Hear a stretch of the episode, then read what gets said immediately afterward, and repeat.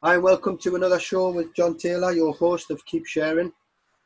We are now moving through the seasons. We're into season two, and I'm currently about to share with you episode seven of season two. Season one was really ex- exciting, and we got some amazing people through talking about different dynamics of the golfing game. We had club makers, we had people who were golf journalists, and we had we had people from all over the world um, designing golf courses in Mauritius. And I, the next guest that I'm going to bring onto the show is somebody that uh, we've been sharing some posts on social media. We're part of the same golfing platforms. We've seen each other's posts. We've liked. We've commented. And I reached out to the next guest and asked if he would like to come on the show and share his story about his experience in the golfing world. So welcome to the show, Stephen Siwak. Is that how you say your name? Um, you know, welcome to the show, and I would, you know, I'm really thankful that you're going to give us a bit of time and share with us your golfing experience. You're an ex-professional golfer who started your career in 1994 and played throughout the 90s. So welcome. Oh, thank you. No problem. We were just discussing before we started the show here about your successes in, in the game of golf. Do you just want to tell us why you got into golf and what inspired you to pick up a club for the first time? Well, um, as a, as a young child, um, I I struggled with something called dyslexia, where school for me was always a struggle. Now, my my grandfather, um, retired Air Force, and very avid golfer, um, got me into golf, and it was something I, I actually excelled at, to where I, I really feel like the the addiction behavior that I show really started to come into play there because now you have a kid that struggles nine months out of the year with education, but gets to the golf course and now has something that he's good at. So I really put a lot of attention into golf. Um, you know, if it was hitting wiffle balls in the yard or if it was spending uh, countless hours on the putting green or if it was playing upward of probably 100 holes when back in the day mom and dad would drop you off at sun up pick you up at sundown as juniors you know we would play as many holes as we could where i guess it was um, probably 1986 where i really started playing a lot of junior events and i got very lucky because the AJGA back then was very limited, meaning you would have guys travel all across the U.S. Uh, for two events a year, where you'd be there and it'd be, you know, they may have been outside my age bracket for a, minute, but you'd be on the range with the likes of Phil Mickelson. You would, you know, in my age bracket, you know, Tiger Woods. Um, and you would have the opportunity to compete against the best players in the country and a few from the in the world. Um, we would get some over from Korea. We'd get to where you really be able to know how to better yourself. And then I guess it was 1989 to jump forward a few years. I joined a country club that had a wonderful junior program, and it was guys here in this state of Maryland, um, when we came up here, that I met like uh, a Canadian tour player George Bradford um, was a member. Uh, we had uh, PGA Tour pl- player. Um, uh, we we had. I mean, we just had so many great players. Um, we had the Hanselmans. Uh, Wayne and Wade Hanselman that hung around. Um, Glenn Barrett, our head golf professional, um, as far as head professionals go, in for section play, uh, one of the best um, at the time. We had mem, and for me, that really, really, really showed what good golf was. Um, so again, you know, think of me as a young guy trying to make it through school. And that was a daily struggle.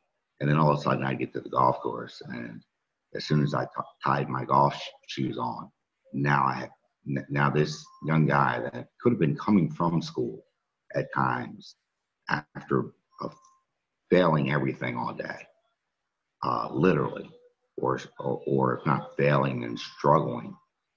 Now he gets to the golf course and, you, you know, you got guys coming up. Oh, Steve, who you playing with today? You want to play in our group? You want to play?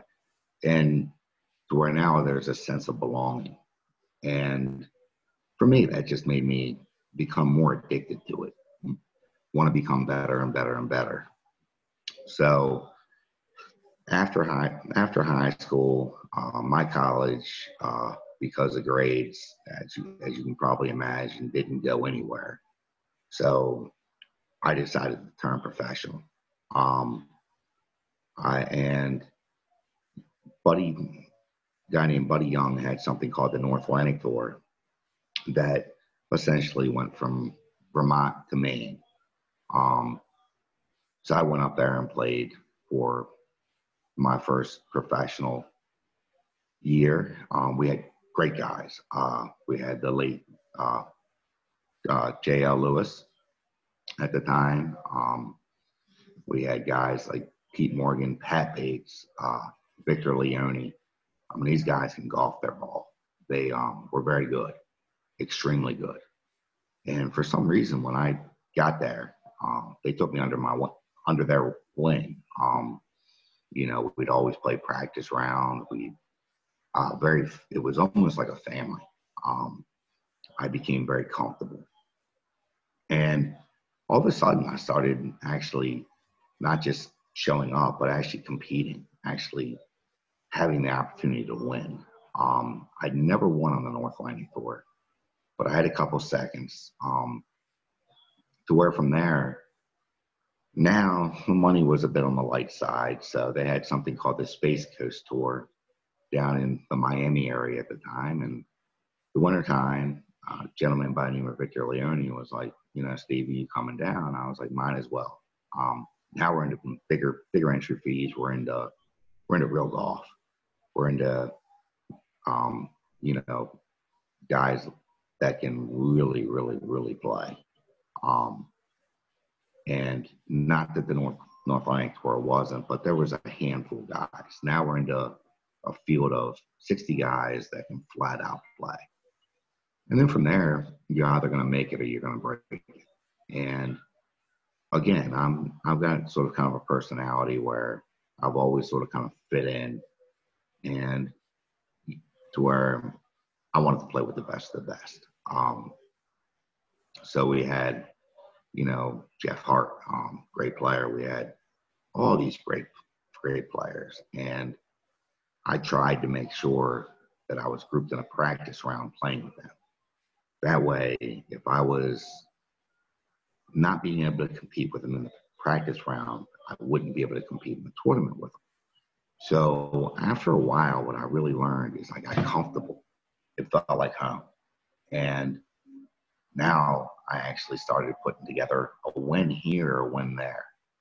And for me, that kept guys wanting to sponsor me. That kept people wanting to throw money at me and say, go do it. If that had been from the local club, um, there was a small baseball card shop down in Miami that, you know, they decided they were going to throw me entry fees every week. Uh, where now is at, I, I guess, a crossroads.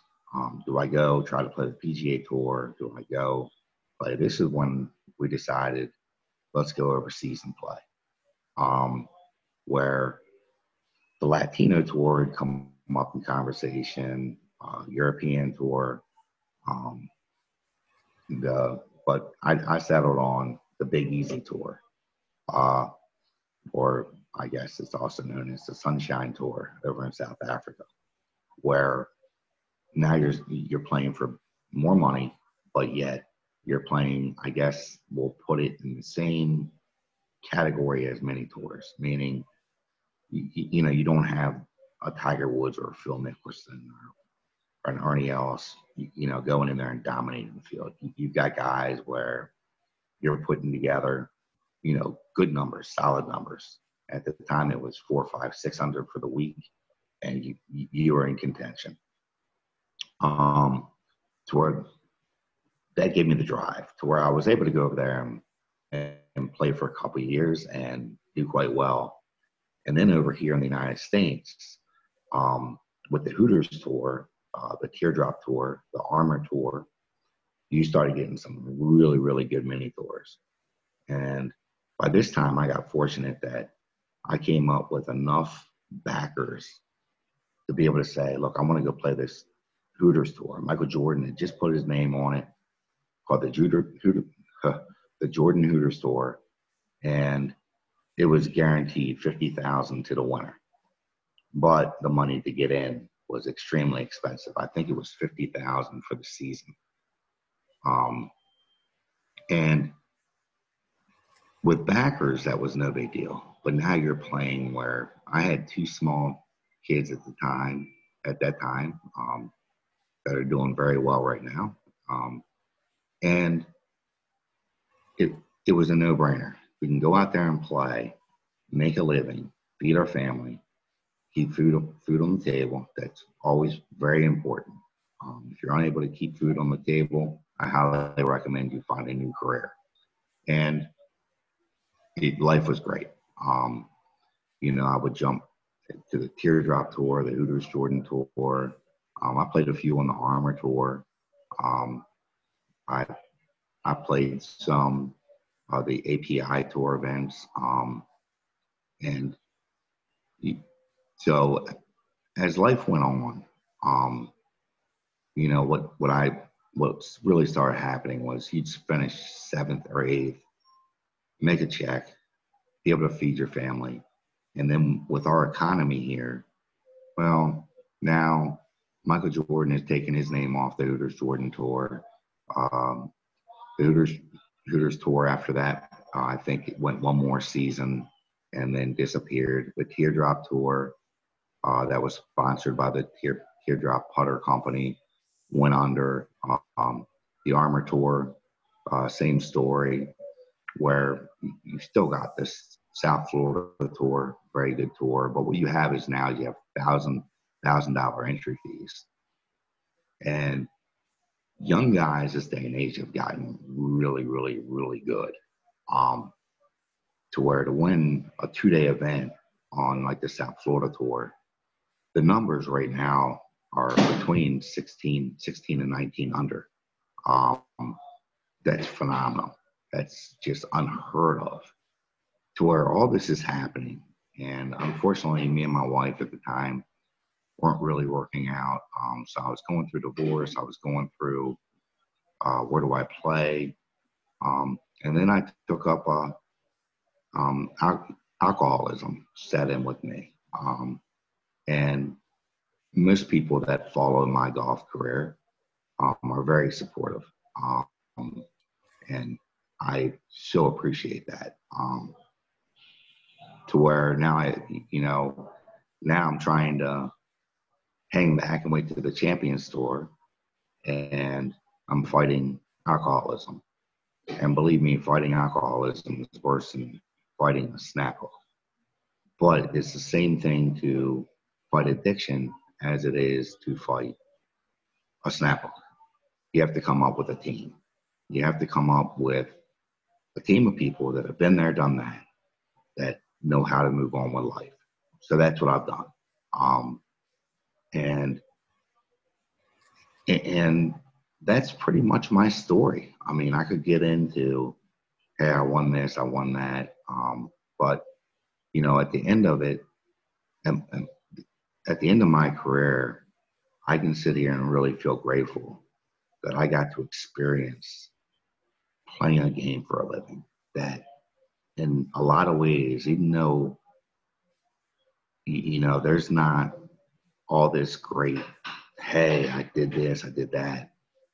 But the people I've come across, I was phenomenal. The, the opportunities I had to be out there. Um, I get.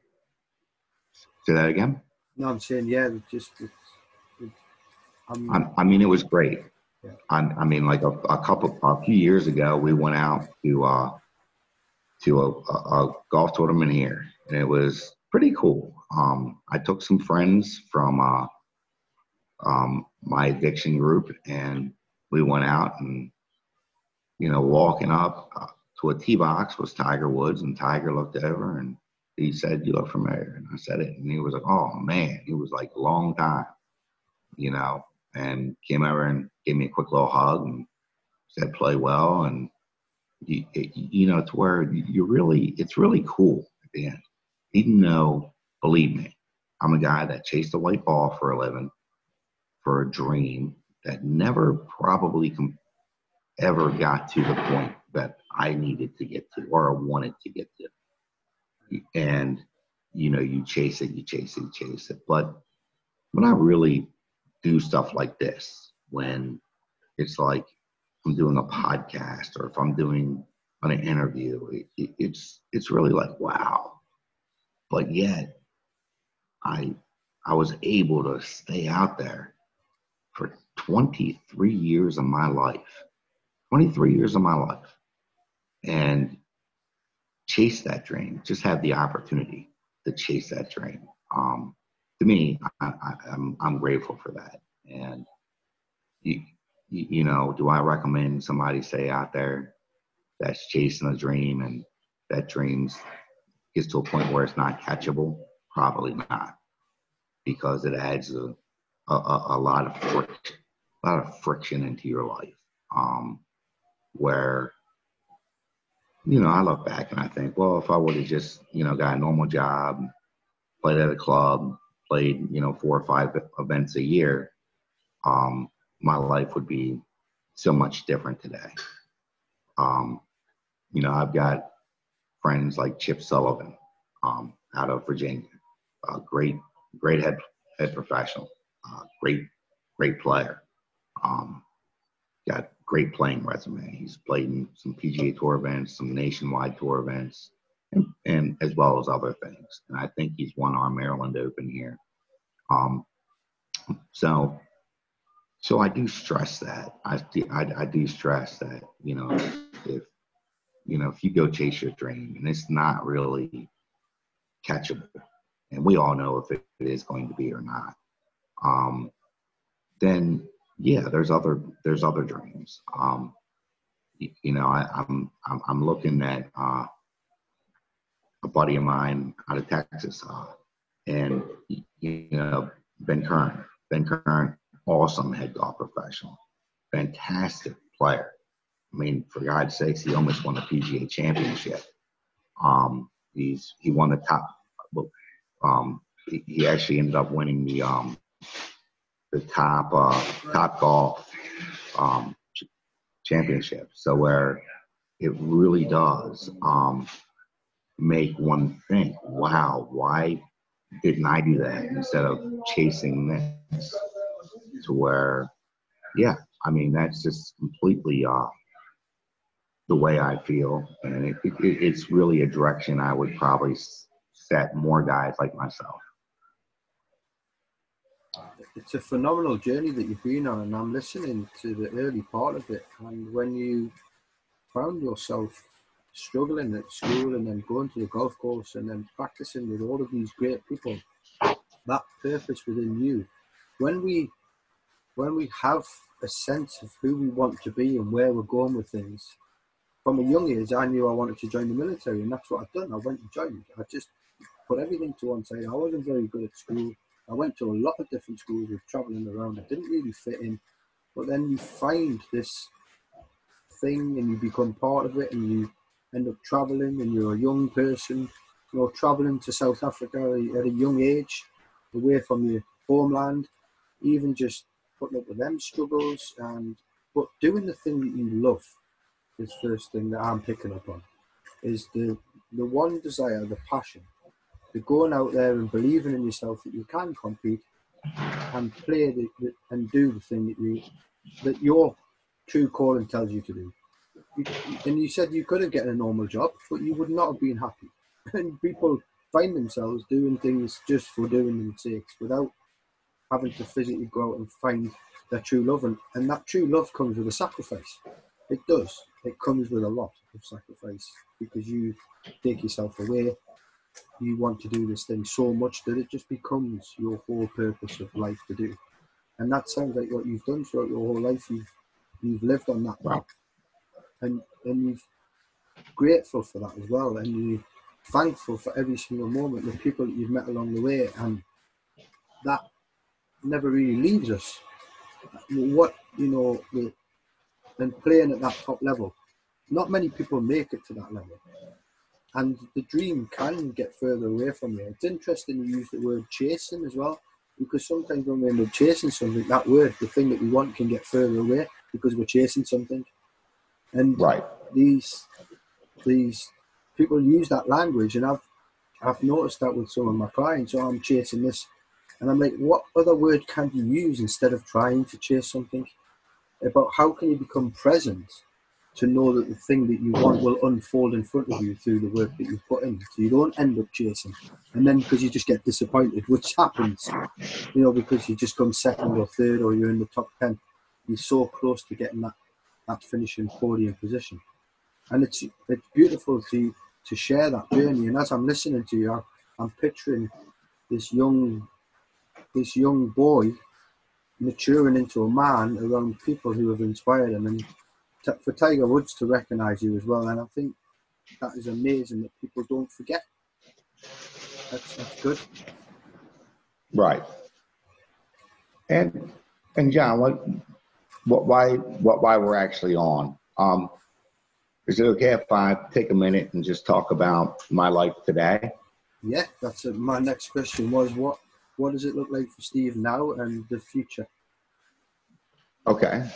Um, well, today um, I have found alcohol. Um, today I fight addiction, and you know I know a lot of people do, um, and I, I'm very public as well I guess we can see now about it.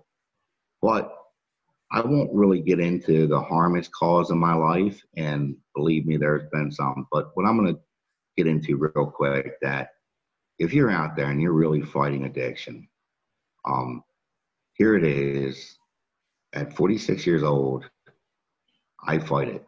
Um, and just like if I were fighting a snap hook, my first thought would be to go find a golf instructor to try to eliminate this snap hook.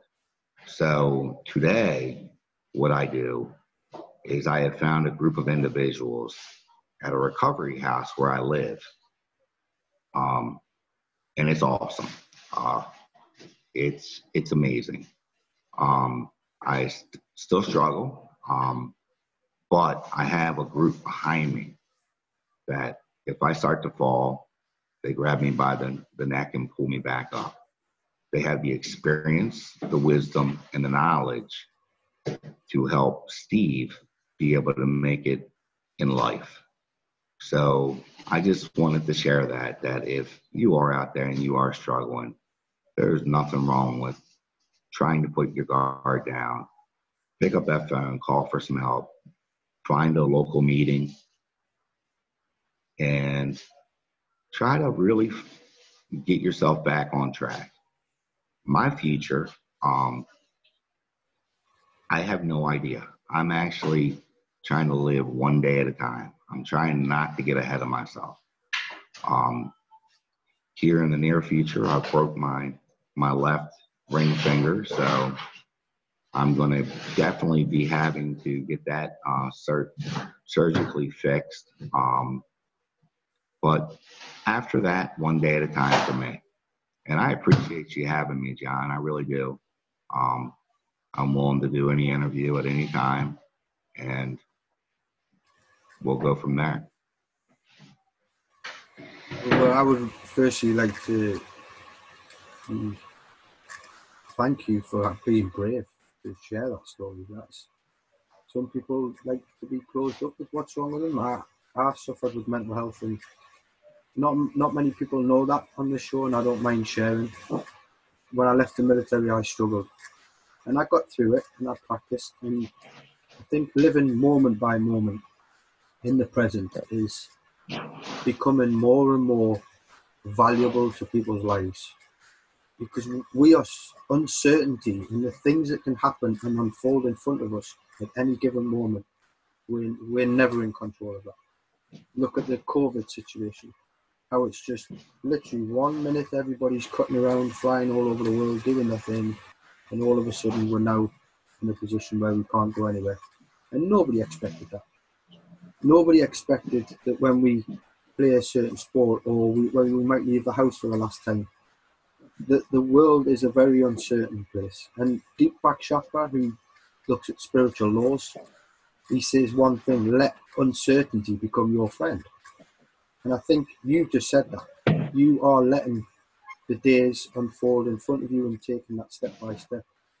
And I think without the struggles that you've gone through, by being able to understand that that's what you can do in the present is really powerful and, and brave, and it shows courage.